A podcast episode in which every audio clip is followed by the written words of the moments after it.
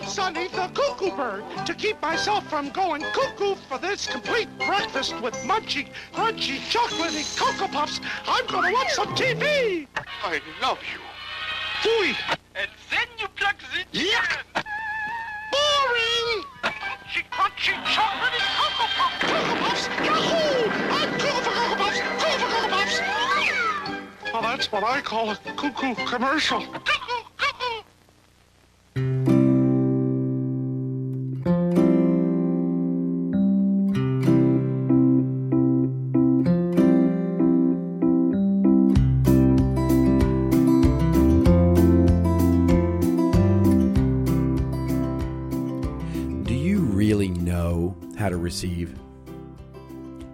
Gratitude. Being truly thankful for what we have received is perhaps one of the most powerful things to help us succeed in our career, our relationships, really our lives. Gratitude moves us profoundly from the limitations we've put upon ourselves to the means to expand us into love. Gratitude is that fullness of heart, the clarity in our vision. When Jason Street went down the first game of the season, everybody wrote us off. Everybody. And yet here we are at the championship game. 40,000 people out there have also written us off. There are a few out there who do still believe in you. Few will never give up on you. You go back out on the field, those are the people I want in your minds. Those are the people I want in your hearts. Every man at some point in his life is going to lose a battle. He's going to fight and he's going to lose. But what makes him a man is that in the midst of that battle, he does not lose himself. This game is not over. This battle is not over.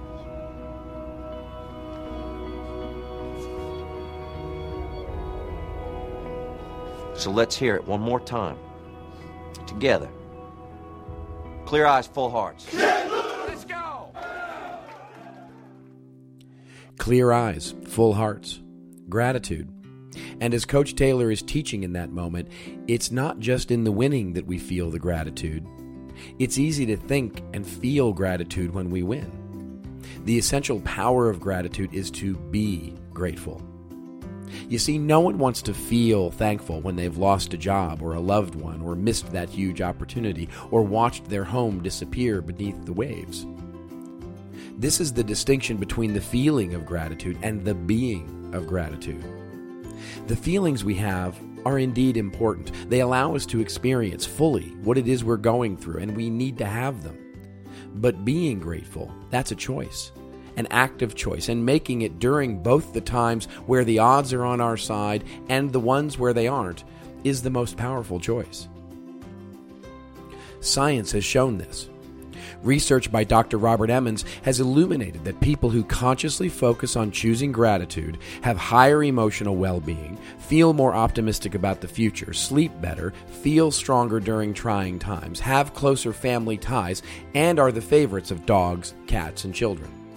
All right, I may have made that last one up, but there's a huge amount of scientific evidence that gratitude is a powerful choice. So, what's our glitch? Why do we have such a hard time making this choice? Well, in my experience, it's one thing in particular it's because we don't know how to receive. You see, if you read the books, journals, and other materials that examine the power of gratitude, you'll see things like keep a gratitude journal, write thank you letters, focus on it by verbally expressing it often. And these are wonderful suggestions, and I follow many of these. But too often, the challenge with choosing gratitude is because we can't internalize it. We don't really know how to receive the thing we're grateful for anyway. So we're kidding ourselves that we are actually being grateful about it. You see, the challenge is that in many ways we are conditioned to see receiving as being weak or needy. When we were little kids and someone gave us an unexpected gift, we were immediately chided, Well, what do you say? Thank you, of course, is the right answer, but not because we were being grateful, but because we didn't deserve this gift and we needed to acknowledge that obligation to the other person. This carries through to our adulthood, where every gift or unexpected nice compliment, favor, or advantage comes with a self imposed energy of duty or obligation. I got something, therefore I owe something. And ultimately, that can leave us in an insidious place, where whenever we do well, when we succeed at that project, find our perfect mate, get the compliment, achieve a level of winning or success, we go into our heads and we find that childhood. We feel that pain, we resist it. What do you say? Thank you, I guess. We feel gratitude, but we haven't received the thing we're grateful for. We just feel it out of a sense of obligation. On the other side, when something bad happens, we feel like, in some way, we deserved this. So we can't muster the energy to choose being grateful for what could be. Because the choice in us wants to go right to, well, whatever it was, it could have been worse. So, learning to receive is the first and most important part of choosing gratitude and realizing its power. Receiving is an energy and a choice. Here's the important part when you receive something, it's not about convincing yourself that you must have done something to deserve it. It's rather understanding that because you received it, you deserved it. Let the gift, the compliment, the achievement, the success have the value, have worth. Receive it actively. Receiving is the highest act of creativity, and when you say then thank you, it's coming from your being grateful, not just feeling grateful. And trust me, that's the deepest form of thank you. And then what's one of the secrets to actually learning how to receive better? The answer is in giving giving actively with no sense of duty or obligation, without any particular cause or effect in mind. This gift, this compliment, this thing isn't, as you might say, your way of saying thank you. It's just giving and choosing to be thankful for that. And that's the theme of our 200th show gratitude, receiving it, and giving it. And if our 200th resonates with you, it's not because we've spent 200 weeks becoming skilled at creating it. It's because we feel the immense gratitude for all of you spending your 200 weeks listening to it. Any success I've had in my career, my life, and my relationships have always been formed on my absolute belief and being grateful for where I am at the moment of receiving. Today, this introduction is my entry into my gratitude journal. I'm grateful for the voice I have, the voice I don't today, and I'm grateful for Joe Pulizzi. I'm grateful for the internet. I'm grateful that technology enables me to create this on a Sunday afternoon. I'm grateful for old commercials. I'm grateful for music. And I'm grateful most of all for all of you. So now it's time to get on with our 200th episode. Can you believe it? 200 weeks of this wonderful nonsense. Let's get to some memories, the news, some rants and raves, and yeah, the most important thing you. You ready to roll? Thanks.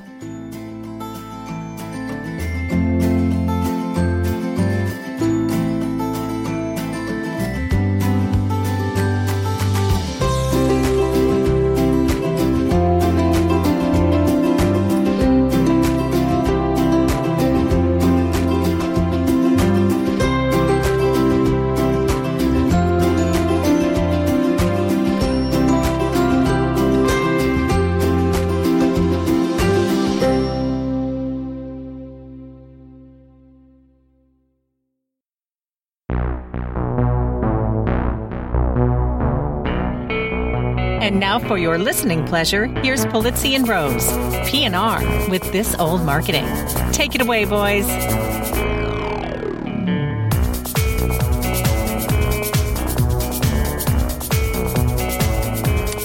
Well, hello, content marketers. This is Robert Rose, and welcome to an, a special episode, number 200 of PNR's This Old Marketing. 200 weeks in a row. This special episode recorded Monday, September 11th, 2017. And with me, as always, and since he has since episode absolutely number one, is my co host, my colleague, my friend, and the person I have so much immense gratitude for existing, Mr. Joe Pulizzi. How are you, my friend? Oh, well, it goes both ways. Happy anniversary. I can't believe we made it. 200 weeks in a I mean, that's, I mean, when I wrote that, 200 weeks in a row, I mean, that's, there's something to that, right? 200 weeks. We were just kids. Yeah. We were just toddlers. We were just just trying to figure out. We were we were like creating right. banner ads and.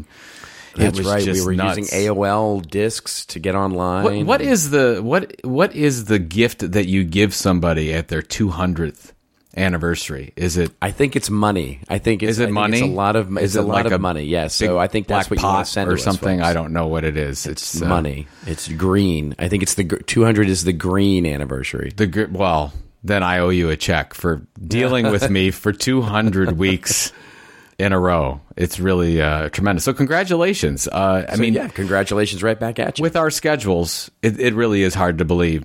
Uh, probably, I'd say maybe a quarter of them, you or I were somewhere. Maybe more than that, actually. We were recording in Singapore, or you were in Europe, and I was I know probably I've, in Vegas. yeah, I know I've recorded episodes in Australia, Singapore.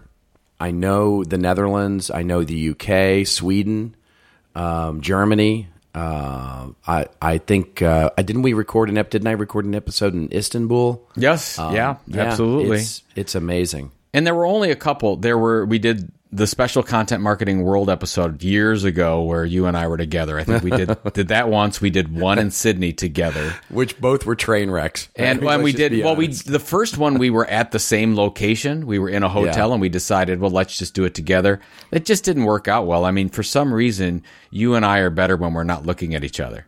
That's Like, true. so- That's true because we get all giggly. We we definitely get all giggly. Can't do it. So yeah, so Yeah. it's a tremendous accomplishment, and we're gonna uh, sort of have some special things planned. For, We do. This, is a bit of a longer show, so buckle your seatbelt and get your popcorn, folks, because this one's going to be this one's a longer episode. So um, you know, it might be it might be something you have to do and you know binge it- watch or yeah. binge listen over a couple of couple of uh, sessions. Well, we talked about it. This probably will be like an hour and a half episode once we play some of the clips and stuff. But who knows? It really could be like four hours. It could be a marathon. Yeah, it could be, It could be like It watching The Godfather. All three. or a Game of. Thrones, yeah, it could be watching like an entire season of Oh, Game of Thrones, and and you really just don't know which one of us is Bran.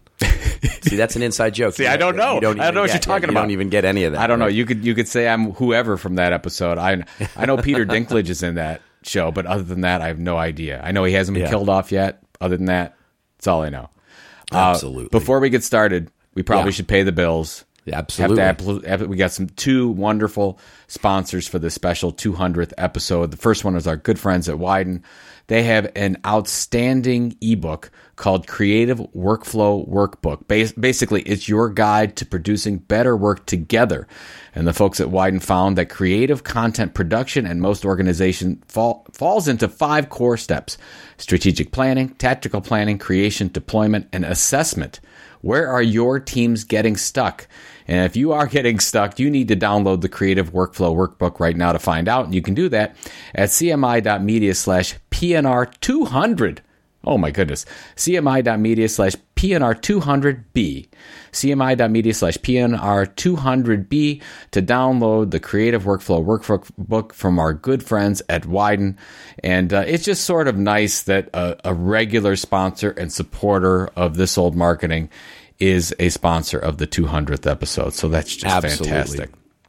And then just It- go ahead. You were going to say something. I was just going to say the the I, I, the folks at Widen are so special. They're they're just really really great folks, and and and a big huge shout out for for all of their support, and especially their support for this special episode. And then the only other thing before we get into the you know special episodes that we want to talk about is that and we will get to content marketing world. Of course, you and I are probably still tired. I still have conference brain, is what we're all calling it. I have and I have conference voice, as you can hear. You can definitely hear it in my voice. exactly. Yeah. But uh, we want to make sure we get out the promotion for a limited time. We're offering all the sessions, all the videos for Content Marketing World. It's available whether you were at CMW or not. It's over 100 hours, I believe 100 hours of the best content marketing education you'll ever find. You can download it with a $100 discount. So go to cmi.media slash video 17. cmi.media slash video 17. When you go there and you register, you can save $100 by using PNR100 as your coupon code. And frankly, I don't say this very often, like you absolutely have to do something. But if you couldn't make it for whatever reason to the absolute best content marketing world we've ever seen, then you owe yourself a chance to see the presentations firsthand in video, side by side video and slideshow. It's just tremendous. The technology, Novio technology we use is, is first rate. So go ahead to cmi.media slash video 17 and get a chance at the videos. And we're only keeping these available for non attendees for a couple weeks. So if you want them, now is the time. And if you wait like four or five weeks, they're not going to be available. So want to make sure you get those as soon as you can. and they're good. They're absolutely good. I mean, we'll talk about this in a minute, but there's oh my gosh, some of the presentations this year were just outstanding. Just I thought it was the best. I mean, of course, I'm totally biased, but man, did the keynotes come together this year? It Yeah. was just tremendous, and I, I'm sure we'll talk about that in the in the top of the news. yeah, I think all of our efforts toward pr- getting really just fantastic content really really paid off this year. So, can we talk about 200 a bit? Do you mind if we kind of kind of sashay our way over into Absolutely. number 200? So there was so as as everyone knows, uh, Robert does a great job on the openings, and my job this time was sort of to go through the 200 episodes. And what I wanted to do was just pick out three. And what we're going to do is we're going to play some of these for you, and Robert and I are going to talk about it. So the first one I want to play, and then we'll have some discussion, is of course episode number one. And episode number one was recorded on November 20th, 2013. Amazing. And uh, what we're, I'm not going to set this Seems up like at a all. lifetime ago. I'm not going to set it up at all. And what we're going to do, we're going to play it right from the beginning. And I'm just going to play a few minutes so you sort of get the feel for where we were at episode one. So let's play that now, and then we'll have some conversation about it. Howdy, howdy, howdy, content marketers. Today is Tuesday, November 18th, 2013, and welcome to episode one of This Old Marketing. We're coming to you both from Cleveland, Ohio, and the always beautiful sunny Los Angeles to talk about all of the wonderful things going on in content marketing news wise. As always, well, maybe not always because this is our first episode. I'm here with Joe Pulizzi. What's up, Joe? Are you saying that Cleveland Cleveland can't be sunny or something like that? I, I, right off the bat, you got an LA versus Cleveland battle here. Well, you know, I have to uh, I have to throw in my sunshine when I can get it. No, I'm with you. It's great to be here. We're going to have some fun uh, every week doing this show, so this is going to be awesome. So, Robert, uh, you know what? The first thing that I wanted to point Yeah. out in that was that we sounded so young. I know. Did we? It, it was. I, I, I definitely. and how bad was that audio quality? I mean, Oh. that, I mean, it, it was it's not this is what i can't get over our format has stayed pretty consistent yeah. throughout that entire time and and i don't know if we should share it but let's just do it because a lot of people that may be new to this old marketing don't really know why we got this started but it was a week before so it was 11 13 2013 and you were in some location and i remember i was I driving was in a in car Southern Illinois. You're in Southern Illinois. Southern Illinois, yeah. and I was on some turnpike going somewhere. I can't remember exactly where it was. I'd have to look it up. But you and I had about uh, about an hour conversation just about what was going on in the industry, and we were just fascinated by some of the things that were happening in the news. And we got done, and we said we should have recorded that. I mean, I, know. wish we could have recorded was- that and sent that out to our audience because uh, we learned a lot from the conversation, and we're like, well, maybe other people could learn something from it. And what was it like the next day? We said, let's just do it. Let's just let's just make it happen. And we built we sort of built the programming off the back of uh, Pardon the Interruption, that one of my favorite ESPN shows. Yeah. Where Pardon the Interruption, they basically go through the news, they rant and rave about the news for a little bit, and we're like, well, that would be a great program. Let's take the news in and around content marketing that is really affecting marketers in general, and let's just rant and rave about it, and then maybe we'll have a show. And we did. And the one thing that was interesting was we're like, well, what's going to be the name? And of course, everyone that listens to this knows that this old marketing talks about the practice of content marketing that a lot of people think is new, but is very, very old. And on this program, you've heard examples from the 1700s, even talking about content marketing. And, and our first uh, example of this old marketing was fittingly John Deere and the Furrow magazine, which you and I use all the time in examples that, you know, I think everyone uses it. It's, I think it's a, I think it's a, it's become a legal requirement that you actually include the John Deere's, the Furrow in any content marketing talk. Oh, I always say, I mean, how many times have I said, well, who's the largest media company in the farming agricultural industry? It's not a media company. It's, It's John, John Deere. Deere.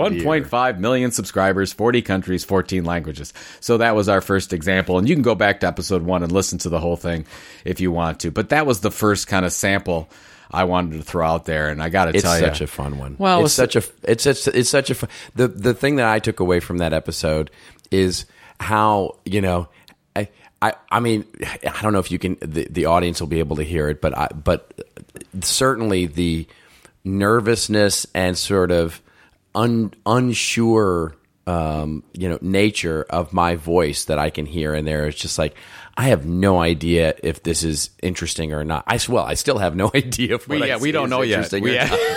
but but but then I was absolutely at least consciously aware that I was unsure of what the hell I was talking about.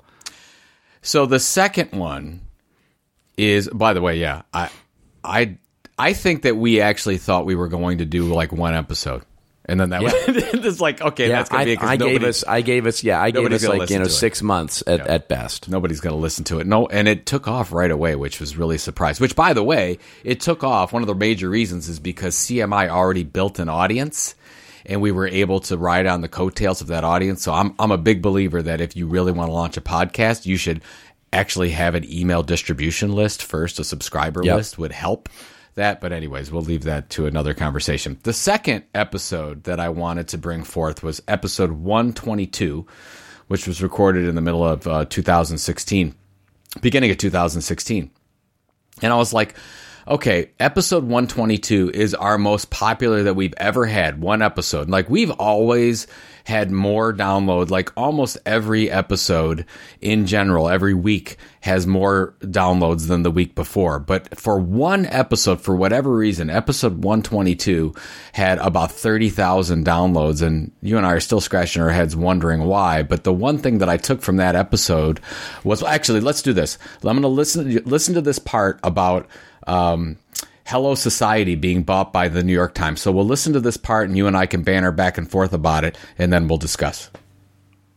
I mean, I, I want to pat ourselves on the back, Joe, because I don't know how long we've been predicting this to happen, and here we go. The New York Times is expanding its native ad studio, the one we've talked about many times on this show, with the acquisition of Hello Society, a digital marketing agency owned by Science Inc. Los Angeles based Science Inc. both invests in startups and builds its own companies, and it launched Hello Society, which it fully owned, back in 2012 as an analytics platform for Pinterest marketers. Since then, it's broadened beyond Pinterest to platforms like Instagram and YouTube, as well as turning into an agency that connects brands with influential social media users who can help promote their marketing efforts. This makes so much sense to me, I can't even tell you. But what do you think about this? This is, I mean, is this is this the New York Times basically saying, okay, we're in the we're in the agency business now? Well, there. This is this is the most critical p- portion of this story that that caught my attention.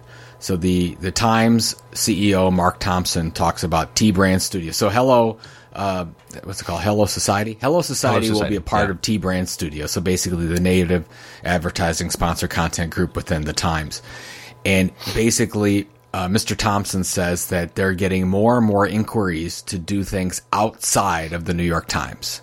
Yeah, that right there. So this there, there's there's endemic and non-endemic content creation, content promotion. E- endemic endemic is everything that they've been doing. It's things on the New York Times site. It's native advertising. It's stuff that has a subdomain related to the New York Times that says paid or sponsored. And they only do things uh, inside the walls of the New York Times, although it's sponsored or paid. He just green lighted a non endemic play which That's means right. they're going to go outside and they're going to start creating all kinds of, of content products and services for, for big brands that have nothing to do with the New York Times. Now, I don't know if this is good or not. And there's a, you can make a case. I mean, when I was at Penton Media, we really focused heavily on endemic because we thought that was our competitive advantage. It was very hard for us to go out and say into finance and, and go work with a large bank because we didn't have that expertise there, or, or we we wanted to leverage some of the tools that we had for promotion and audience development inside instead of just going outside. But you can make a case in this respect that hey, there's there's a lot more opportunity out there, and they don't have to be uh, just in this little shell of oh we have to do everything. You know we got church and state issues with new york times and there's only so much they can do and that's true. There's only so much they can do inside the new york times. Now they can basically go compete against any of the large agencies out there.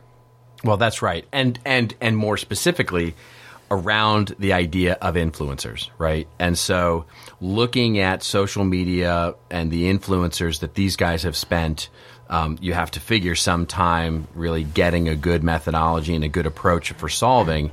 And this becomes a promotion engine outside the bounds of the New York Times properties for them to start using the idea of influencer marketing to pull people into these native, uh, you know, these endemic pieces that you're talking about, where they actually create something and then build the ecosystem around that to be able to promote it outside the walls of the New York Times. It's it's a very smart move, I think.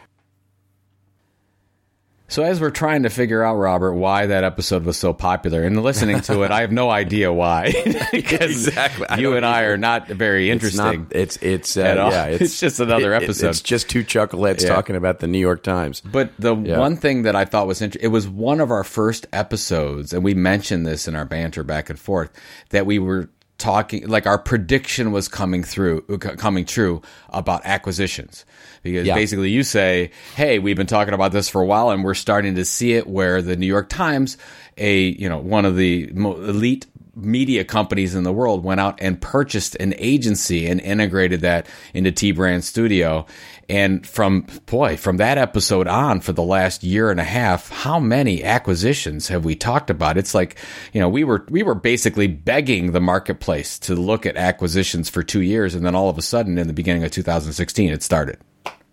It's um, it's unbelievable. It's it's you know, I mean, we have we have we've been self congratulatory a, a lot, of course, on this show about some of the things that we have seen the trends developing for.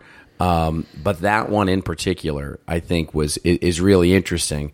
Um, in that it, you know, I mean, it, it keys up what I talked about in my keynote this year at Content Marketing World, and and it tees up to what everything we've talked about in the in our new book, which is truly the business model of content is changing and that was really what we started to see with all of those acquisitions was not just the idea of what was going on in marketing but quite frankly the business model of content and why it exists in a business to begin with was you know i mean and and this isn't that long ago right? I mean this you know we're talking you know a little over a year ago and and and truly what we're what we're seeing is an uh, such an inflection point in terms of the importance of content strategically to the business and i think that was one of sort of the little you know the canaries as it were singing saying hey this is this is really happening So for our third and last clip, uh, I wanted to, to make this sort of a surprise, but I believe you know what I'm going to do on this one. So what I'm going to do is that, I don't know okay, okay, here we go. This is episode 125, the beginning of episode 125, and I'm going to Oh, just now let I know this play. Yeah, now I know what you're So we're going to let this play,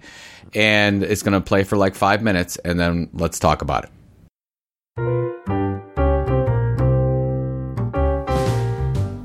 So when you hear the phrase everything new is old again, what do you think of? Maybe you think of the Bible verse that this saying reportedly comes from, which is from Ecclesiastes and says, That which is done is that is which shall be done, and there is no new thing under the sun. Myself, every time I hear of it, I think of that classic song from my all time favorite musical, All That Jazz, with the awesome lyric, Don't throw the past away, you might need it some rainy day. Dreams can come true again when everything old is new again. It's about growing up and rediscovering that joy in growing up. Growing up and discovering that one day you've got more food in your fridge than beer. Or when you hear your favorite song in an elevator. Or sadly, as I have recently, in a drug commercial. Yeah, that's right. Or when eating a triple cheeseburger at 2 a.m. sounds more dangerous than awesome. Or you don't have to worry if Domino's takes checks. You don't remember the last time you threw a brick of ramen into a cup of boiling water? You might have grown up. And that's our theme for this week's show. Everything old is new again, and the art of growing up, the world of marketing. It's a lot more enjoyable once you start to appreciate the classics. You ready to grow up? Let's roll.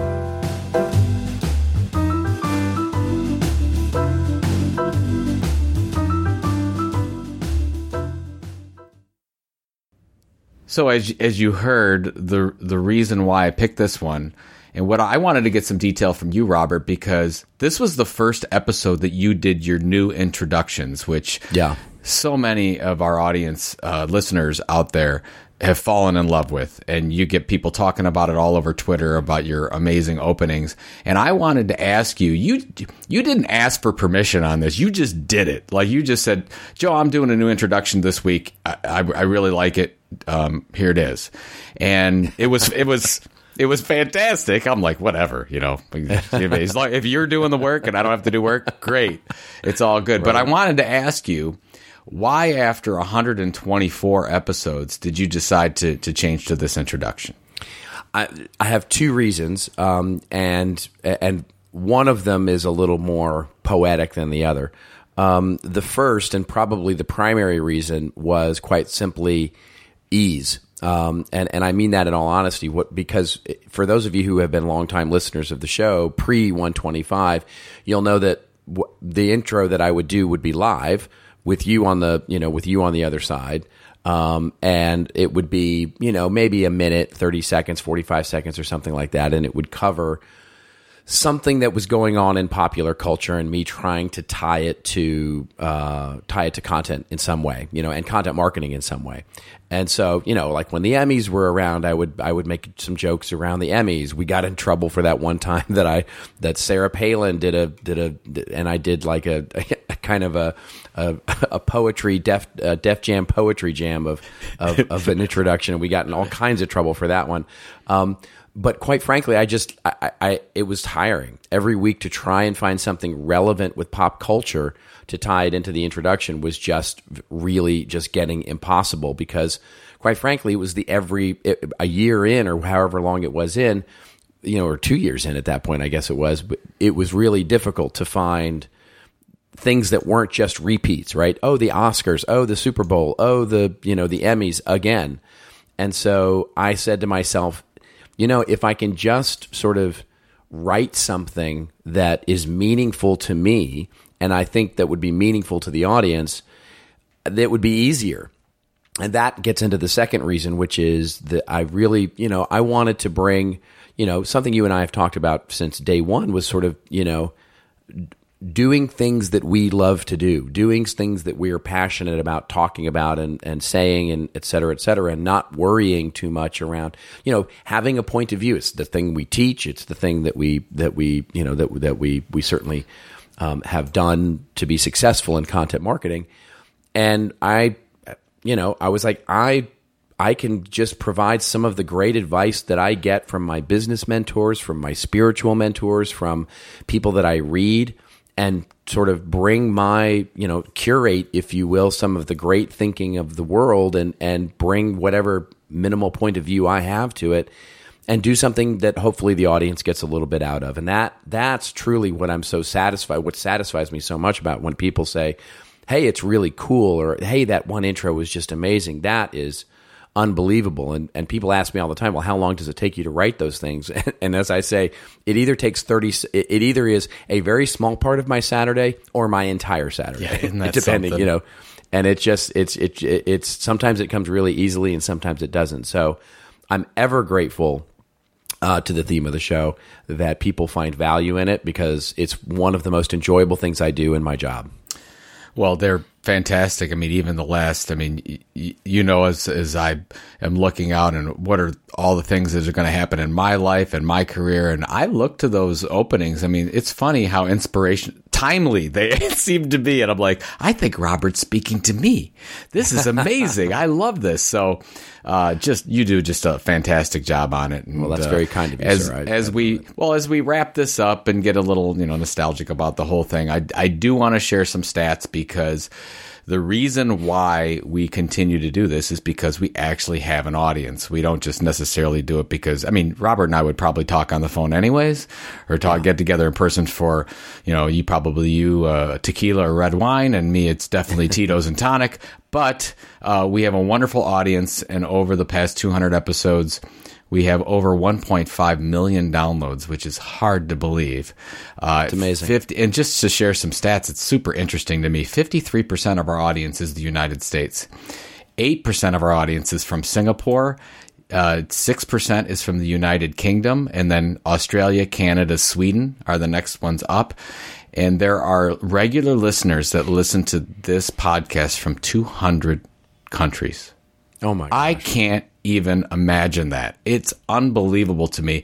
That's the thing that hits me the hardest because often I think about that most of our listeners are in the um, in North America Cleveland area, the greater in, in Northeast area. Ohio. Yeah, basically, yeah, they're all Browns Yeah, fans. exactly. But actually, half of our audience is in North America, and the other half is around the world. And that's, I think, the the thing that hit again. I mean, it happens every year.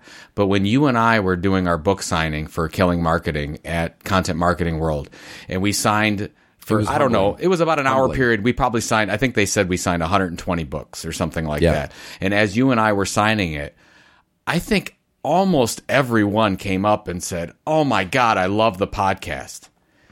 And that's just, you know, you and I were looking at each other like, "Are you kidding yeah. me?" These people were coming from New Zealand and Australia and China and Japan and they're they listen to the podcast on a regular basis and it just blows me away. So, Yeah, it's absolutely humbling. It's it's it's one of those things where I could not be more grateful. be- And and the the, the thing that it the thing that just sort of you know because it's really cool when people go yeah that's it's, it was you know it's I've been able to you know learn that new thing or you brought my attention to some new article. But the ones that really just like strike you and that that that truly you know really move you or, or when they they tell you how much they enjoy it right? That's that's what just sort of gets me. It's like when people are enjoying it right? They're not just listening because there's some information here that might be helpful.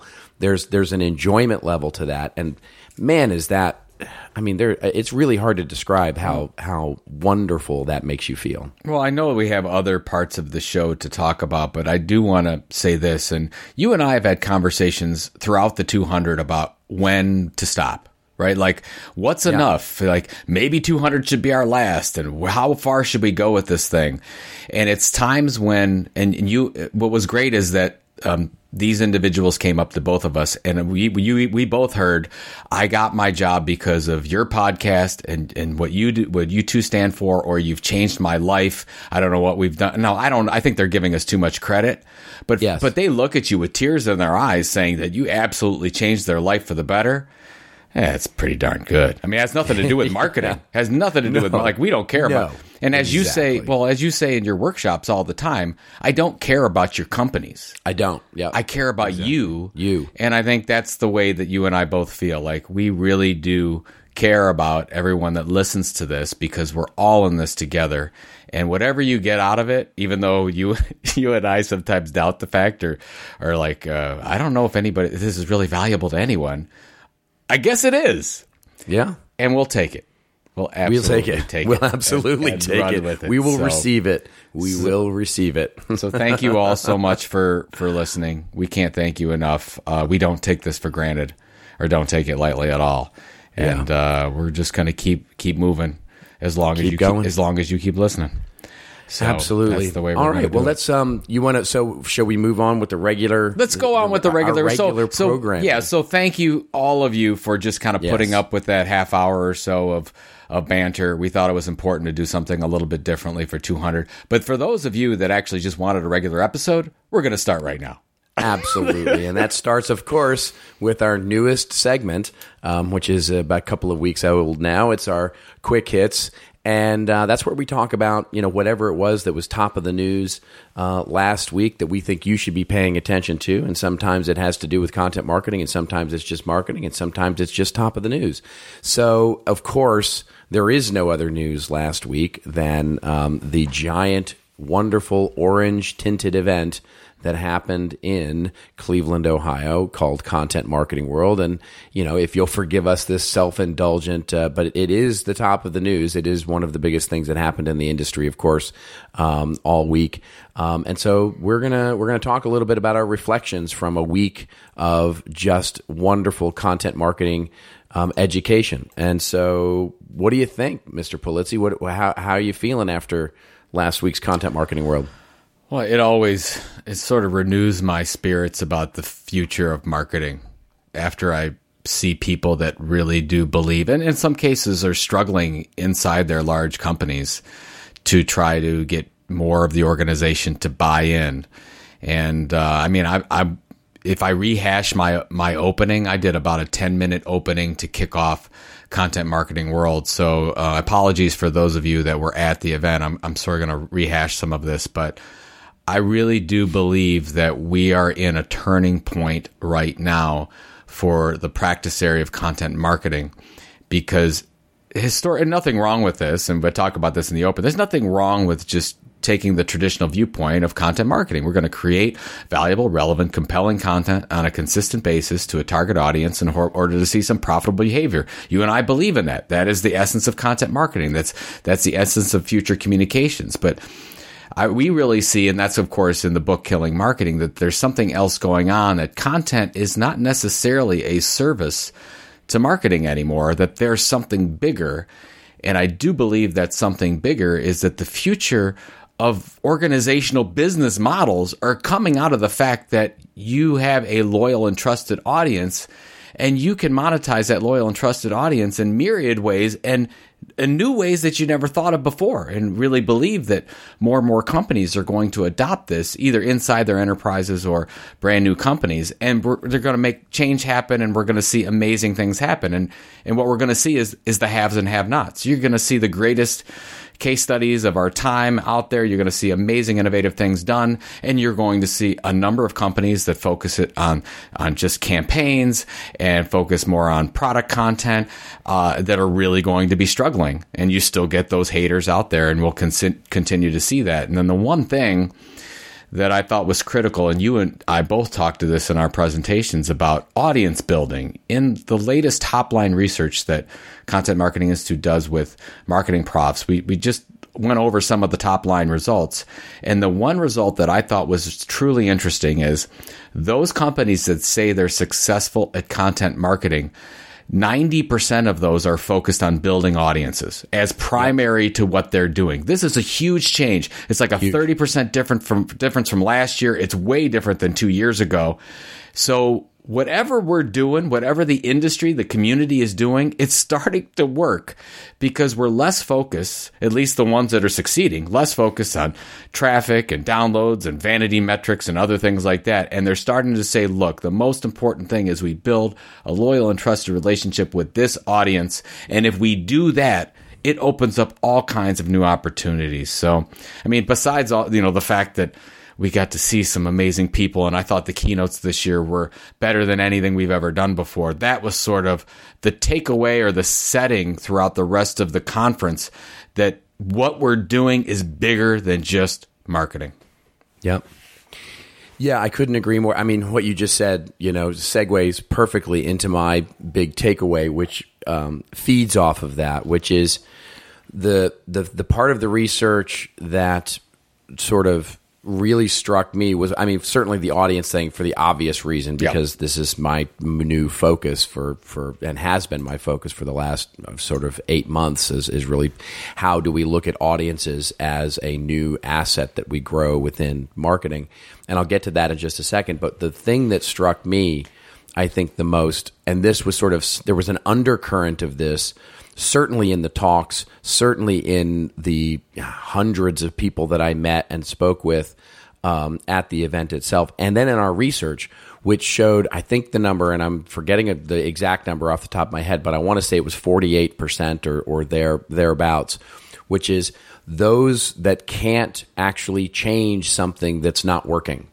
In other words, it ha- so whatever it is we're doing has institutional momentum and we're we can't change it. Thus we can't evolve into doing something new. And wow. this is what i've been calling classically the ability to say stop.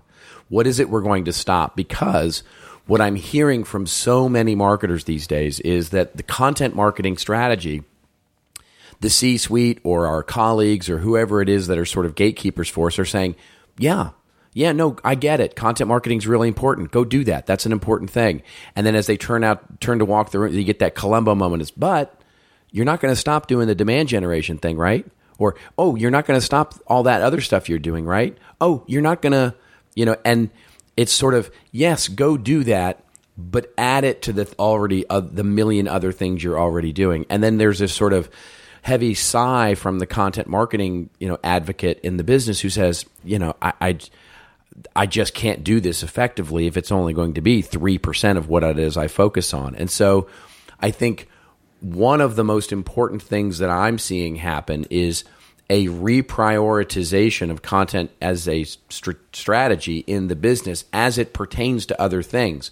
And this is why I think this audience thing is such an important part of this because the pivot is to make audience building more attractive. It just has to be because right now the most imp- the most attractive thing in the business is how do I generate more business? How do I generate more revenue? How do I generate more leads? Or how do I generate more, you know, customers? And what in order for that to be eh, you know prioritized in the right way where audiences become a strategic function, we have to provide the value. And the value is if we only look at content marketing as a means of a replacement for the direct marketing methods like advertising and brochure creation, we will fail because content marketing is more expensive. It does take more time and it just, it's harder and it takes more creativity and more depth in the business. It takes, it's just harder. But the point is, is that if we do it correctly, it provides for multiple integrated lines of value to the business. So it we have to take the time to strategize, to figure out where those multiple lines of value can be and center all of that on the creation of a loyal trusted audience because that is the asset we're building. If you even just look at the replacement cost for an asset called an audience, the marketing team probably that's most the most valuable asset in the business. And so, but we haven't prioritized it as such, and that's the pivot that I'm I'm encouraged by. It's the change I want to help facilitate for businesses, and it's really my focus for the next for 2018 for sure. Is how do I start building a business case and helping people build business cases to build audiences that provide long term exponential value to the business? Well, I think that what you're doing with audiences is so critical to the future of our practice area. Where I mean, so I was reading some stuff on Facebook just about content marketing world, and somebody mentioned, you know, dot dot dot. That's why we need Robert and Joe, you know, screaming from the mountaintops about this, so that it makes everyone else's job better. So yeah. what you're doing in audience will pave the way, hopefully, if everything works out. That that this this is one of the key assets in the entire organization, and we have to start. We have to. Help, they we need. They need help in creating a model around that, so they can take that to the chief marketing officer. They can take that to the CEO and say, "Look, yeah, you know all that content stuff and touchy feely that you don't get. That doesn't matter. This is what it does. It creates this." audience asset. And every subscriber that we have, depending on what we're trying to do, is worth this, this, and that and that and once you take that and you put that into you know real money then the CEO and the CFO are going to start to pay attention. And that's when the function of marketing takes a step up which yep. we haven't yet done because we're still looking at social media shares downloads and traffic. And honestly even though they're nice most of the time it doesn't matter. So yeah that's, that's exactly right. It's exactly right. It's you know i mean you know not to belabor it but but that it is it is truly figuring out how we're going to reprioritize what it is we're already doing in order to make room for doing something that is in it, is as involved. In other words, if we're just you said this last year during your keynote, which is if you're just going to do this a little bit, don't do it. Right? Yep. If you're not going to commit to doing it, then don't then, then don't do it because it's just going to become a distraction and you'll fail at it and then people will be like, "Well, it was useless to begin with." So that was, I mean, I think for both of ours, that's what, both of our standpoint, that's what hit us. The yeah. one thing that I would say, I don't know if you have a personal thing to share, but but one of my highlights was just because I'm, first of all, I'm on stage with Joseph Gordon-Levitt, he's totally cool. How cool is that? Incredibly smart guy. So he did a presentation. What was awesome is everyone was expecting the, you know, actor celebrity, you know, what William Shatner did and what Mark Hamill did in the past, which were great. But I think people were expecting that. Oh, let's hear the celebrity talk about storytelling. And Joseph Gordon-Levitt comes off and uh, comes out and t- talks about uh, hit, you know, hit record and the media property that he's building and how he views collaboration and the future of content and video, and everyone was blown away by that. So that's one thing. And then I go out on the stage, and I had the opportunity because he's you and I were talking about this later, and I thought it was so cool. He throws out. I was asking him how he generated revenue from Hit Record, and he said, "Well, a lot of it is through branded content." And I said, Yeah. said branded content. you mean content marketing, right? And he's like, he's like, I don't know what the difference is. Can you tell me? And of course, I leaned into that bad boy Yeah, because I'm like, did. are you Joseph Gordon-Levitt going to give me an opportunity to talk about the difference between content marketing and branded content? And that was just a thrill for me to get to talk about well branded content. Yeah it's where, where companies are talking about their own products and services and they're sort of um, you know telling stories around it to make those product and services seem a little bit better through storytelling and whatnot. Nothing bad about it but content marketing is when we're focused on the needs and the wants of the audience. We try to deliver value and blah blah blah all the stuff that everyone on listening to this knows. And i got more compliments off of that than anything and sort of thank you for and I guess my hope is if we get somebody like a Joseph Gordon Levitt or anyone else, let's say on the Madison Avenue side, saying content marketing versus branded content, and it and it is what it is, like that's really what they mean, then we've we've uh, we we're doing something positive for the marketing and and uh, communication community. So, anyways, I thought that was cool. Did you have like a personal thing that you thought was amazing?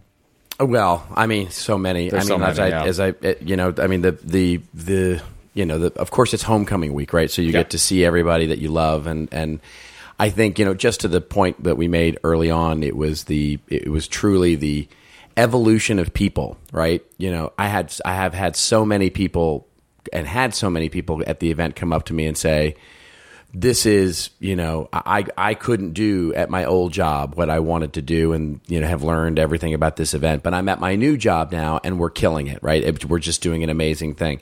So it was one it's it's wonderful over 7 years to see the evolution of attendees and and you know who are friends and family and just how they've grown in their career over the last 7 years and changed jobs sometimes twice over and just been able to do incredibly important and wonderful things. So it's it's it's a it's an amazing thing. it the the people in this community and I said it at the close and I didn't you know I didn't want to get weepy because I always you know I come out on stage for my final session and I I really you know I don't know where I'm going to take it because I don't plan it. I just get out there and I, I say what I feel in my heart. And I said the difference between this community and any other one that I've ever been involved with is this is a family and we care about each other and we're not competing with each other. We're trying to lift each other up. And that's what I was trying to say is if you have issues if you're going through challenges you got everyone else in this room that will help you with that and so lean on this community if you can. And that's what my biggest takeaway from, you know, from the Ann Handleys, the Marcus Sheridans, the Jay Baers, all the way down to any other attendee there is really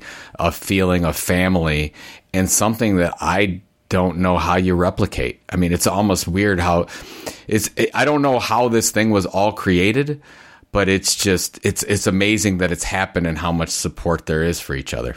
So, Yeah, it's wonderful. Oh, I think we should just end the podcast there. But Yeah. I know it's just Right, exactly. It's just so good. We uh we probably have some just regular news to cover. Yeah, we do have some fun, interesting things that also happened while we were away there in Cleveland. I don't know how anything else people. happened. I know, I know, I know. What are you going to do? But our deep coverage segment, this uh, this this show has a couple of different stories that we'll talk about here. Uh, the first one is from well what we'll link to in the show notes is is a is a the website for the actual survey. It's cmosurvey.org we actually covered this last year when it came out as well um, the cmo survey is a survey that's done it's been done for a few years now and it collects and disseminates the opinions of top marketers um, in order to predict the future of markets and it's been done um, those last few years by the american marketing association um, the business the duke university business school the fuqua uh, school and then the uh, Deloitte's CMO services.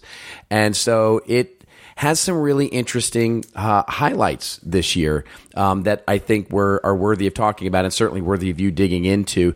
Did was there was there something in the CMO survey that really struck you, Mr. Pulizzi? Uh, yes, I have a few notes, and you and I have not shared our notes, so it'll be interesting No, to see what you pulled out because there were 82 slides that I went through on this one, and these are the Yeah. ones that I thought were the most interesting.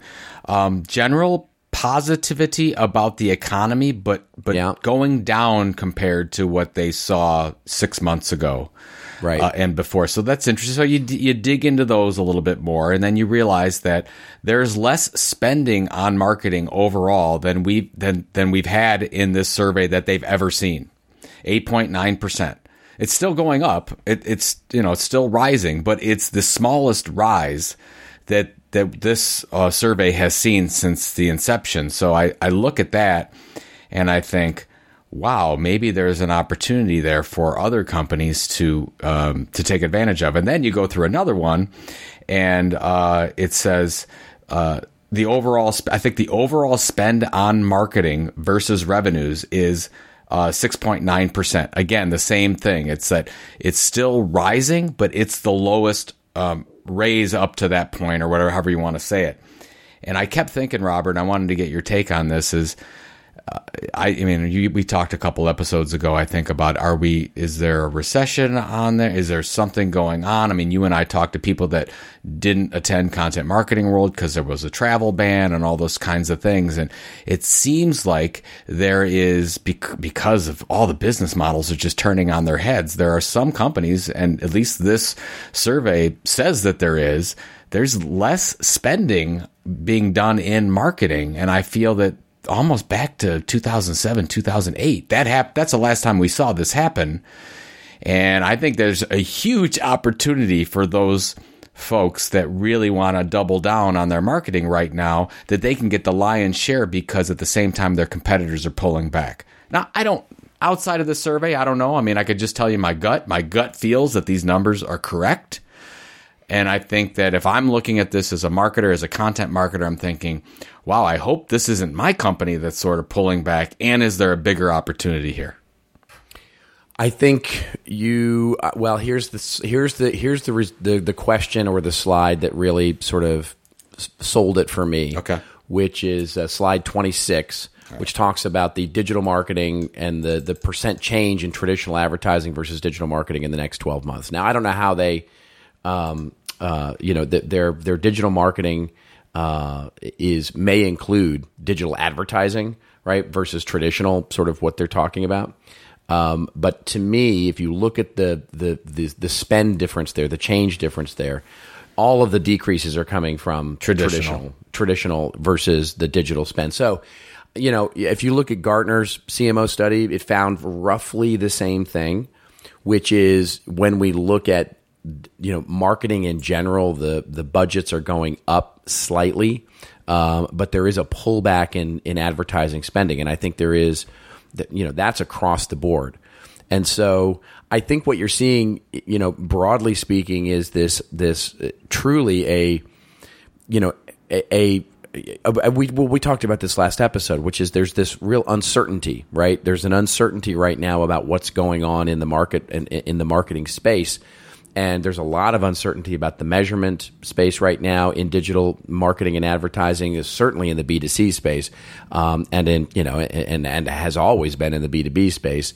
And so I think you're what you're seeing is a you know, and if you look at the industries, right, you know, so it's where we're starting to see industries really, you know, uh, increase their spending. You know, you see things like banking and financial services and communications and media and those kinds of things. And where we're starting to see slower growth are things like CPG, consumer packaged goods, um, and those kinds of things, which has always been the lion's share Yeah. of marketing budgets anyway. I mean, you know, you look at business to consumer budgets versus versus B2B budgets and they're just, you know, they're astronomically higher. So any movement there is going to affect the market in a, in a skewed uh, in in a skewed way. And I think generally speaking what we're seeing is performance is not being removed by removing some of the digital advertising. In other words, there we are getting better at it. We are getting better at spending money more wisely. Thus, we don't have to spend as much, and that may be the problem, right? In other words, we're spending the money in a smarter way, and thus what we're not doing is actually being very good at collecting the money that we're saving as saying, hey, we're just basically saying we can do more with less, which has been the mantra for marketing for so long is let's do more with less. And it's like, great, we actually are doing more with less, but now it would be really great if we could make the business case to do more with more. And and that's the that's that that's what I'm hopeful that this is indicative of. But you know, I'm as unsure of anybody as anybody about the you know the future of the economy and where the world is going and all that kind of stuff. And you know, you just you you you, you play the game you've gotten, and that's Yep. the that's the real key here. Well, and yeah, I mean, it, it seems I totally agree with that. I think you do see a little bit of battening down the hatches here. I think your slide is, I mean, if you go to this one, slide 26, um, the difference is notable, right? So let's just look at B2B. 11.4% increase in digital marketing spending, minus 3.6% decrease in traditional advertising spending. So basically exactly. a 16% difference if you look at that from soup to nuts. That's significant. That's something we need to keep in mind. A couple other stats that I wanted to throw out at you, get your take is social spending uh, as part of the marketing budget, currently 9.8% to to what they're saying is probably 18.5% in five years, which really doesn't mean anything to me other than the fact that I don't know what social media spending is. I would love to have that defined in some way as to what they're talking about and is content creation included in that because this entire study and there's 82 slides of it doesn't say anything about content creation doesn't say anything about content marketing That's I, right. I yeah, so that's a little little disturbing. And the last thing that uh, that I will note is there's a 229 percent growth rate in data and analytics spending, and this is the one that gets Well, that's I mean that's our that's our struggle, right? I mean that's the hashtag. The struggle is real right now. Yeah. For for these marketing organizations because they're all looking at where's my dashboard, where Yep. are my numbers, where's my you know where where are my analytics, where where's the data? Because there's increasing pressure, and this is.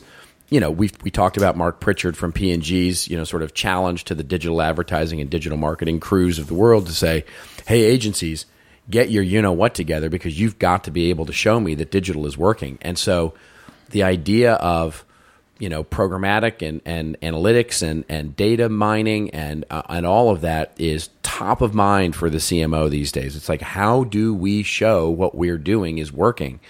And guess what folks? I mean that's that's not a new thing. Yeah. That that has been around since the 1940s when marketers and CMOs were trying to figure out what marketing was working. We have not suddenly lost something we had. We have we have always not been very good at being able to prove that marketing, um, you know, earns its keep. And you know, it's it has been and always will be as much art as it is science and so that's you know that's get used to it and so the problem is all these digital tools now exist that claim to be able to prove your ROI and they just don't they and that's just a that's just a sad fact of the world we we saw this at the event, right? There's a ton of data gathering and data analysis going Yeah. on with with really what I would say either shell strategies or no strategies at all. So we can make I you know, you say this all the time in your workshops. You can make the data dance. You can make the data do whatever you want it to do. Exactly. But if you don't have a core strategy behind it, which still, if we look at the research, and which we'll go through in a couple episodes from now, really dig deep into the research, most organizations still don't have a documented content marketing strategy, but they are creating a lot of content. There is a lot of data, and they're they're looking at all their analytics to look at it and say, okay, what is what's the insight that we can draw from this? And the problem that I have is you could get in, insight that's completely incorrect because you don't know what the heck your strategy is. So, anyways. Yep, I That's digress. exactly right. So No, no, it's exactly right. You know, and and and and and, and in case it sounds like I'm not advocating for analytics or data, I'm not. It's it's I, I absolutely believe in both. But what I believe in is is that analytics and data help us d- derive insight. And it, and to the to the extent that it helps us increase and optimize our strategy and our process, that's where data. But the minute that it's being used as proof of life for you know the the, the reason that marketing should exist is when you know is is when we start gaming the system. It's when we start, of course, making the things look like we want it to look like. Because if we don't do this one particular thing well, then we lose budget, and then of course the human nature in that is of is to is to make it look like we're doing well. Mm-hmm. And so if if if we can ask the data honest questions and get honest answers and get true insight out of it, that's when data and analytics are truly valuable. When it helps us improve the process for what we're doing. Do you think we have time to do one more? Uh, Yeah, let's One cover more this headline quickly. somewhere? Yeah, one more. One. Let's cover this one quickly because it's so related to what we were just talking about. Um, you know, this uh, this article comes to us courtesy of the Wall Street Journal. The headline here is, and maybe no surprise, um, literally happening probably as I was giving my keynote. Ironically enough, um, Facebook is willing to spend big in video push. Uh, the article opens up by saying Facebook is loosening its purse strings in its drive to become a major hub for video. The social media giant is willing to spend as much as $1 billion to cultivate original shows for its platform, according to people familiar with the matter. The figure, which could fluctuate based on the success of Facebook's programming, covers potential spending through 2018, one of the people said. That puts them in line with Facebook or Netflix. It puts them in line with Apple. It puts them in line with uh, uh, Amazon as becoming one of the major new media companies. I'm not reading this anymore. This is my opinion and take on it. And I think it's, you know, I- in my keynote, I said that they were going to be, what was shown to date was that they were going to be willing to spend uh, $3 million per episode for their new platform. And this is now putting a sort of more aggregate number of a billion dollars on it, which is a lot of money to spend on content. The only thing I would say is this is just the start. And Yeah. they Oh, have this is just the beginning. Well, we, Yeah. we you know we've talked about Facebook, the media company, since episode one. So this is not a surprise. And Facebook pushed away and said, no, no, no, we're a technology company. We're not a media company because they didn't want to upset any of the, uh, the, the real, unquote, quote unquote, real media companies like Washington Post and Wall Street Journal and New York Times. And they said, oh, let's play in the sandbox with you. Know, let me, let me get some of your audience over here to Facebook. So Facebook has played this game brilliantly. And now they are going to double, triple, quadruple down on original content and now they don't care anymore. They don't care if it, the, the the cat is out. I mean, it is absolutely happening, and it is. I mean, this means, and of course, not news to us, but Facebook will be competing against Amazon if they don't already. They're Netflix. Disney, they're going to compete Apple because they're talking about not only video, they're talking about music as well. They're talking about every medium you can imagine and they're trying to completely dominate the conversation out there, which, you know, if I was Zuckerberg, I'd probably want to do the same thing. So it's just interesting to see this happen. If anyone's surprised with it, shame on them because we could see this coming and it is going to be a, an incredible battle to watch. I'm going to sit back with my popcorn and I'm going to watch this thing happen. And, um, and I, and, and I guess the, the thing is the, the warning is, I think we as brands have to be careful out there and we have to carve out our audiences wherever we can because Facebook and Netflix and Amazon and Apple are trying to take those for themselves. Yeah. So you just have to be careful, especially when you're leveraging Facebook as a platform and building an audience on that platform to know that you are just, that's r- exactly what Facebook wants you to do. That's exactly right. It's exactly right. And they want you to, you know, and and by the way, you know, they're the other media companies of the world are beginning to compete with us, right? When you see, you know, other media companies doing the same thing, using their audience to monetize productization in a different way. So you see Time Inc. launching a pet veterinary service, you know, there which will sell pet products and pet supplies and as well as pet services for veterinarian insurance services or when you see New York Times offering agency strategy services or buying companies like um, uh, the gadget technology site, um, and you see other media companies buying product companies and productizing their content. You're if you're in the pet business, or if you're in the insurance business, or if you're in the agency strategy business, your new competitors are Time Inc. and New York Times right. and Amazon and Netflix and all the other companies that are competing with you on a product level. Well- and if we don't start competing back, then it's it's going to become game over. We say it in the book a hundred times. The book is called Killing Marketing, by the way. It's available. Uh, they, we say that the the media model and the brand product model is exactly the same. And for those people on the marketing side, if you don't wake up to that right now, man, you're you're it's going to hit you so hard down the road. You're going to be lost. And I'll just give you a quick example from the stuff that we're facing as a media company.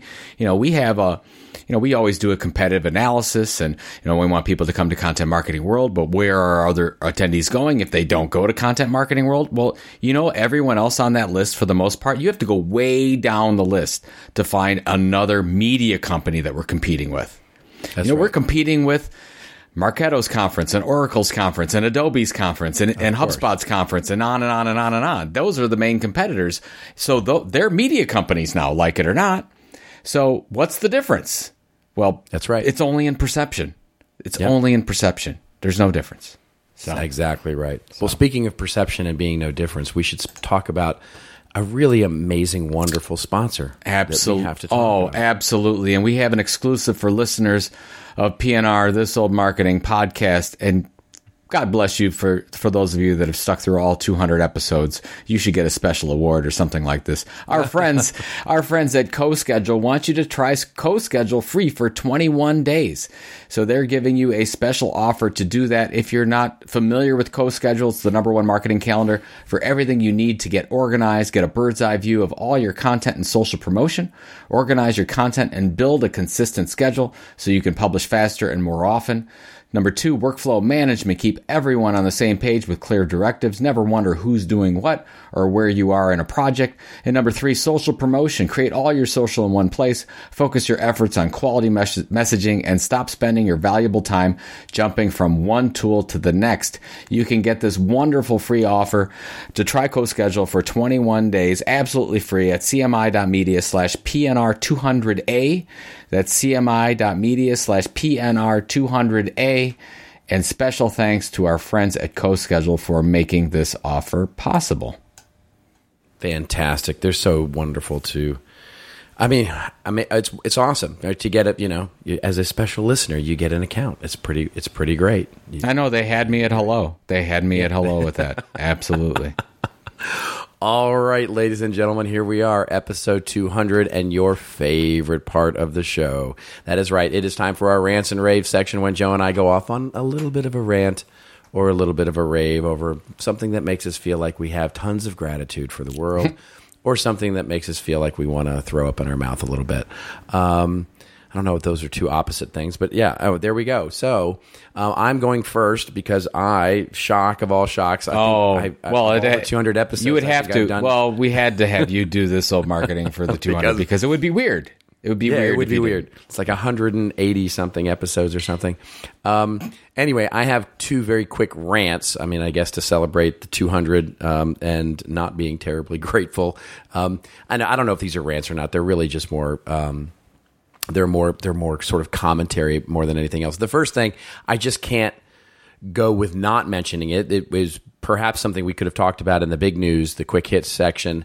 But if unless you were under a rock last week, you understood that uh, Equifax.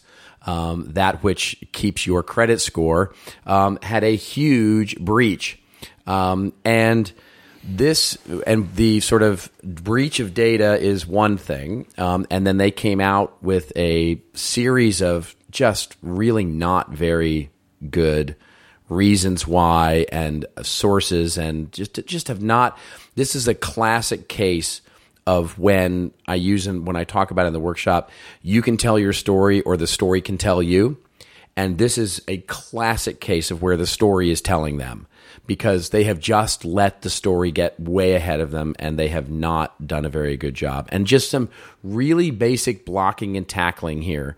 Um, there's a link that we'll put to in the show notes because the obvious one, the one that everybody's talking about, is the fact that when you go to Equifax to the site that they set up, which is a blog, and basically do a search for your name and the last, I think it's six um, numbers of your social security number, they'll tell you basically whether your data may have been compromised or not. But of course, by doing that, and this is what everybody's covering, is you're agreeing that you won't bring a class action lawsuit against them. So, in other words, Oh, my them providing you the tool to check if you were hacked in their system, you have to agree that you won't sue them, which everybody's saying, look, this is not going to hold up in court and this is a whole thing. But again, I'm guessing that they didn't even realize that that that was part of their terms of service that the, I'll bet you that they didn't they did were moving so fast and not thinking about this story that they didn't even realize that that was buried somewhere in the terms of service that they were going to throw up in in front of this um, this wonderful little tool that they put together.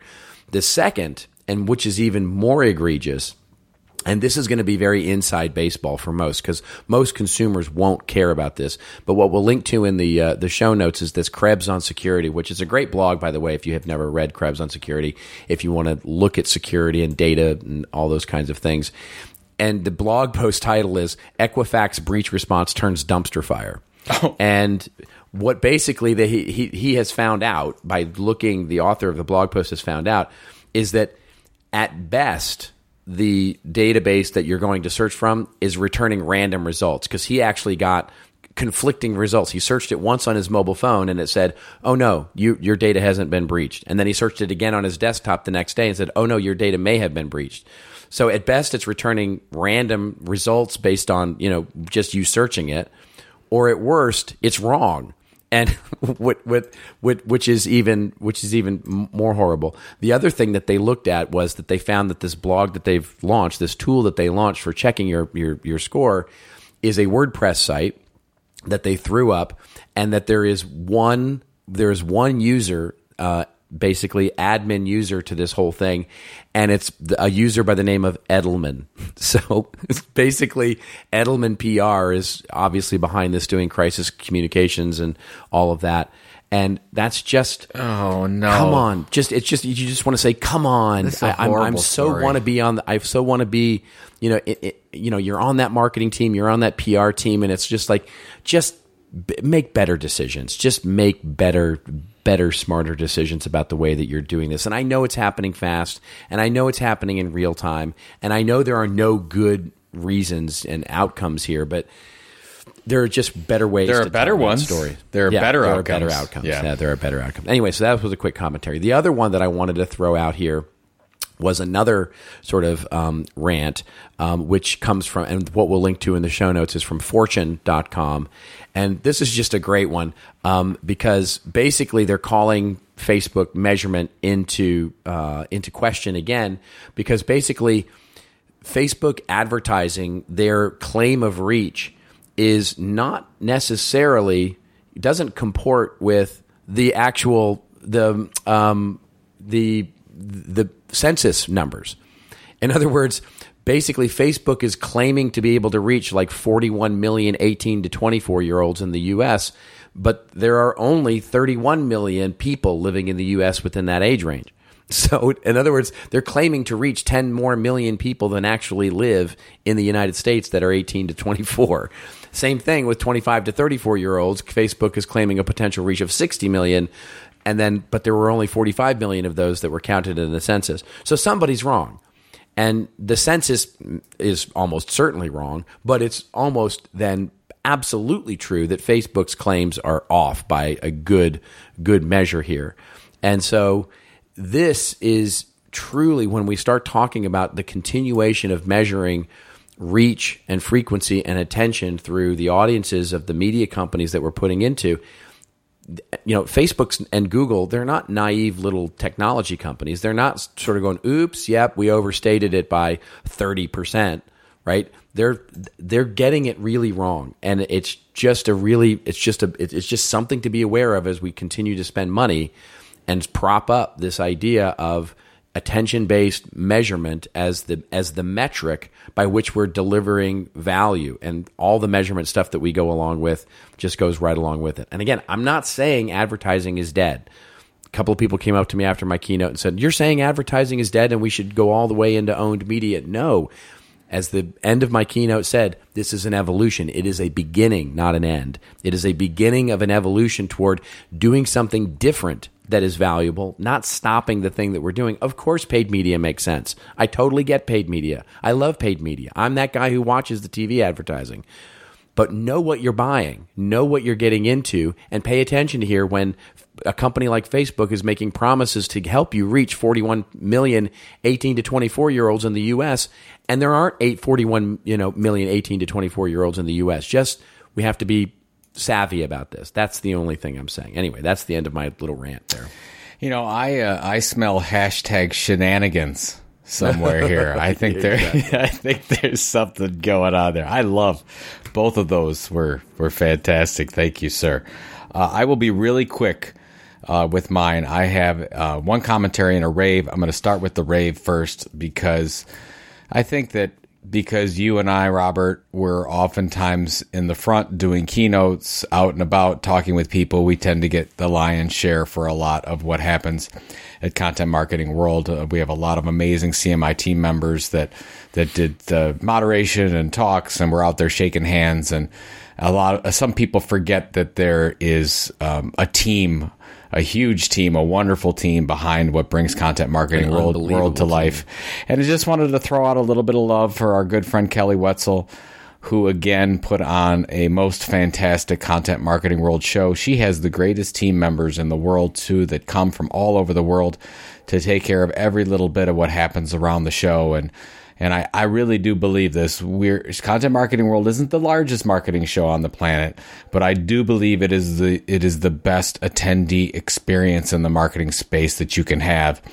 And uh, and one of the major reasons be- behind that is is Kelly Whetsell and her team, and she is she is really in a lot of ways the heart and soul behind content marketing world. So I just wanted to throw out a little bit of love to her. I can't say anything that's gonna. I mean, it's. I would love to do more than just um, just rave about her and her team, but at least at minimum, I wanted to throw out some love for for Kelly and team who put on a, another fantastic show for the seventh year in a row. Um, my commentary is you know, there was a lot of talk again. Um, you and I both brought it up in our keynotes about um, basically large enterprises buying media companies like the Arrow Electronics example to show that the models have shifted. And I had a, I'm not going to name the company. I had a really interesting conversation with one of the largest technology companies in the world. And it was really the first time that they've heard that. Um, even though we put it out in multiple formats and it's in the book and all that kind of stuff. But um, they were intrigued by that model so much so that I almost almost took away from that conversation that they're going to go back to their executive team and say, look. You know this this buy versus build scenario. We we really have an opportunity here to purchase some media properties, blogger sites, influencer sites, um, and I almost got the feeling that their competitors were going to do it if they didn't do it, which I actually believe that's true. Yeah. So I just thought that was interesting, and I wanted to to put it not only a bug in your ear, Robert, because you and I had talked about it, but into our our listeners that. I think it's going to start to get serious. You know, we talked about episode 122. That was the first one we really talked about acquisition. And now here we are a year and a half later in 2018. It's going to be serious. I mean, even with what we just talked about with Facebook and their purchasing, it's going to get nasty and fun. Yeah. And I guess, you know, anyone listening to this, I don't care what size you are, I think you need to think about the possibilities of doing this. And, uh, and I think it's there, by the way, it's not for everyone but there is a huge opportunity. And if I'm part of the marketing team at any company, I'm putting this on my possible strategic list, at least for conversation with your chief marketing officer. So That's right. there you go. I thought that was interesting right. that I had that. No, it was about it a was half hour conversation. I mean, it was a long Yeah. conversation, not unlike the conversation you and I had in Singapore in Yeah. 2013 with the large company, consumer company there. And it just, uh, more and more of these are coming up, and it almost seems like they're taking it seriously now. I definitely had people coming up to me and talking to me about it, right? And when I would say, "Have you thought about acquisition?" They're like, it was like they just went, "Yes, I j- yes, I'm It's so glad starting. you brought Yep. that up." Yeah, Exactly. I mean, they're just they've been thinking about it, but going, "Is it real? Is it? I don't know." And then when you go, "Have you thought about acquiring a blog or acquiring a small media company?" They're like, "Oh my god, I'm so glad you said that out loud because I've been so scared to say it out Well, loud." this, So- this, and I totally, I mean, this every time they're like, and, and how do I learn about this? I said, oh, it's interesting that you ask. There's a there book is. about it. There's a new book. it's so terrible. Folks, we're in promotion week coming up. We're actually launching the book on September 19th. So you'll hear more next week about it. So That's right. Okay, well, here we have a wonderful for episode number 200, our special episode here. We have maybe, maybe one of my favorite this old marketing examples Ooh. ever. Wow. And I have to tell you, um, when this came in, it, it there, this I haven't been holding on to this.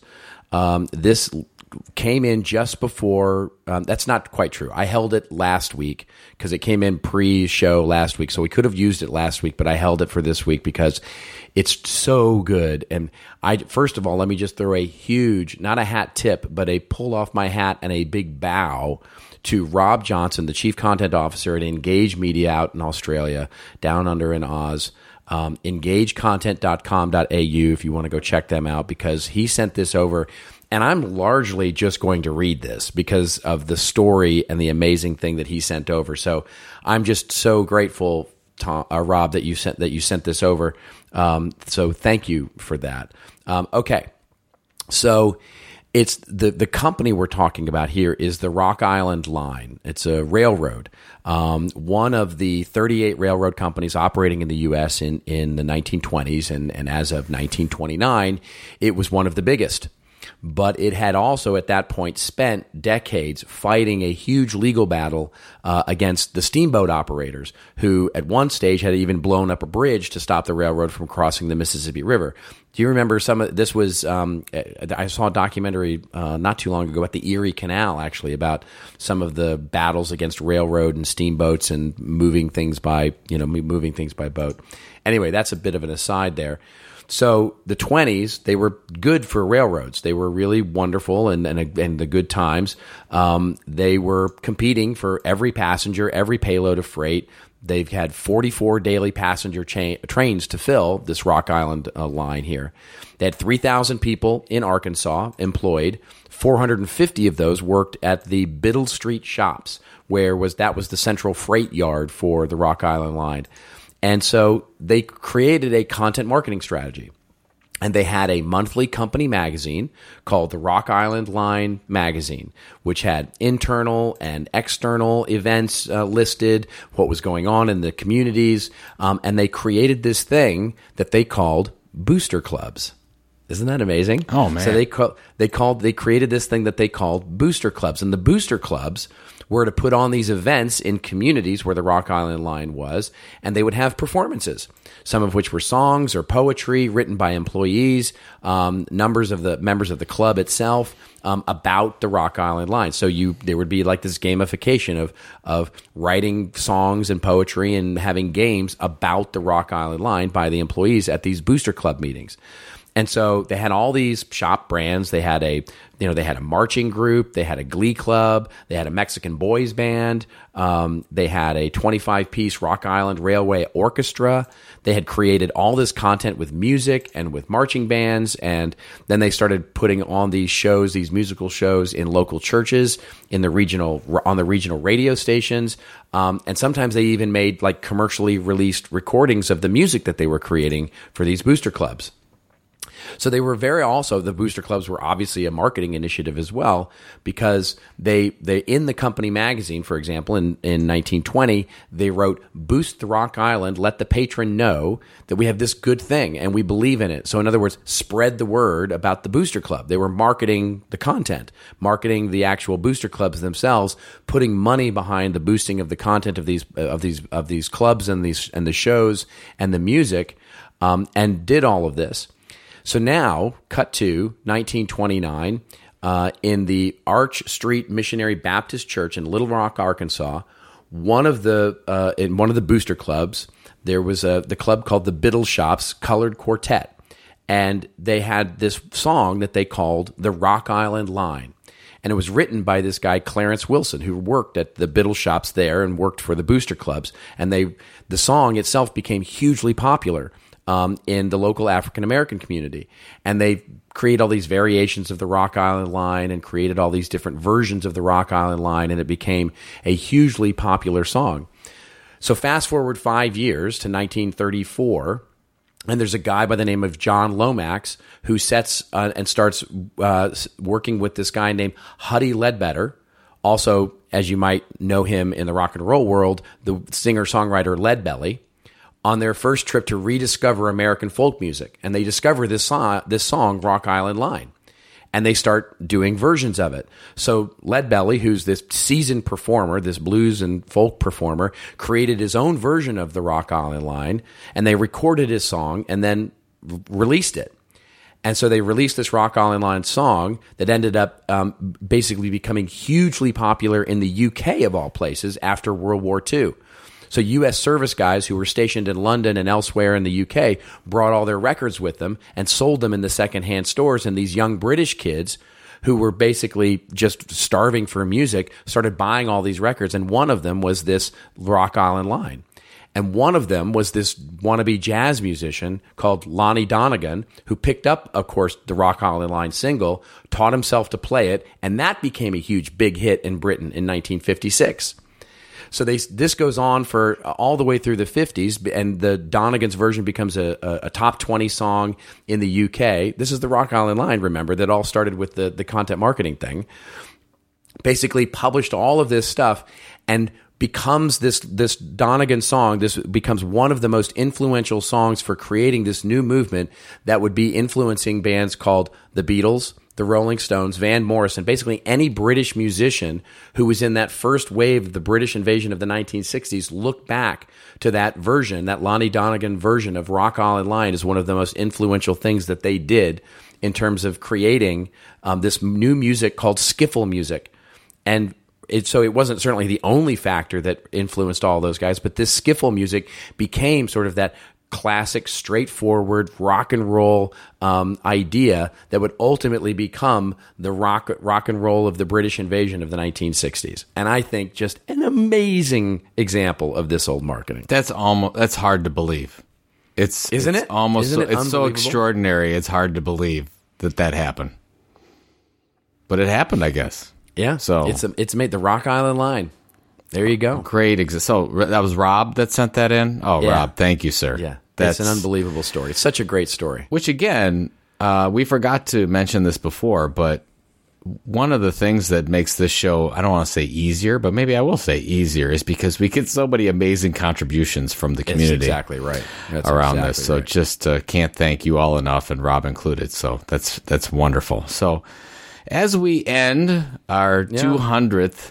200. episode, the, by far the longest episode we've ever had. So don't worry about it. We're not going to do I think two we're hour hour episodes. eight now. Hour hour eight or Yeah, nine. it's going to be long. This is going to be with the clips and everything. It's going to be it's going to be way longer than so. We won't do it every time, but we're just a special No. occasion. So thank you. Rest you. assured, we're not. We're going to go back to our under hour. This is a special episode. Don't send. Don't worry about it. We're gonna get hate mail. I can't believe it. I couldn't in on my ride in. I had to listen to it on the way home again too. so, anyways, we'll uh, we'll do that. But uh, you and I, you know, you'd think that after content marketing world, we we take some time off. But you and I are both traveling not, this no. week. I'll be No, in, that's right. I'll be in Winston Salem this week for a marketing conference, and I think you're in Vegas and some I'm, other I'm in place, Las right? Vegas. I'm in Las Vegas tomorrow. Yeah, I'll be speaking at the American Marketing Association's annual conference. I'm the keynote there on uh, Wednesday morning, and then I'm up to the lovely Iowa City, Iowa.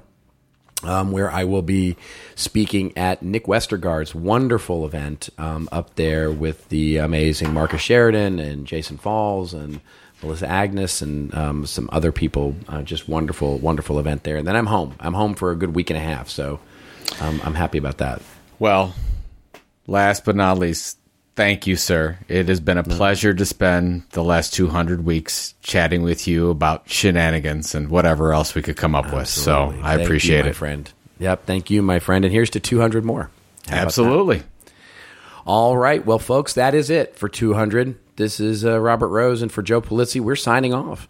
If you liked it, if you like 200, and if for some weird, strange, odd reason you haven't considered subscribing yet, do consider subscribing on iTunes or Stitcher and leave us a review, won't you? That's the way we get up there in the podcast ratings. It's the way we keep this little show going, is to build our audience here. So leave us a review leave us a subscription. And if you do either of those things, let us know. Hashtag us up at This Old Marketing on the Twitter. We'd love to thank you personally for each and every one of those things. We appreciate you so much as a subscriber to this little uh, hour, usually, of nonsense. And of course, story ideas, story ideas, story ideas. Send them in. Hashtag us up at This Old Marketing on the Twitter. Or if you love email, if you just have to have a little email in your life, well, send us an email at thisoldmarketing at contentinstitute.com. All the links we talked about today will be available in the show notes as we go to publish on Monday night. And then, of course, in their replete Technicolor glory on the show post at thisoldmarketing.com on Saturdays. Until next week, everybody, and the start of another 200, 201, remember, folks, it's your story to tell. Tell it well. See you next week on This Old Marketing.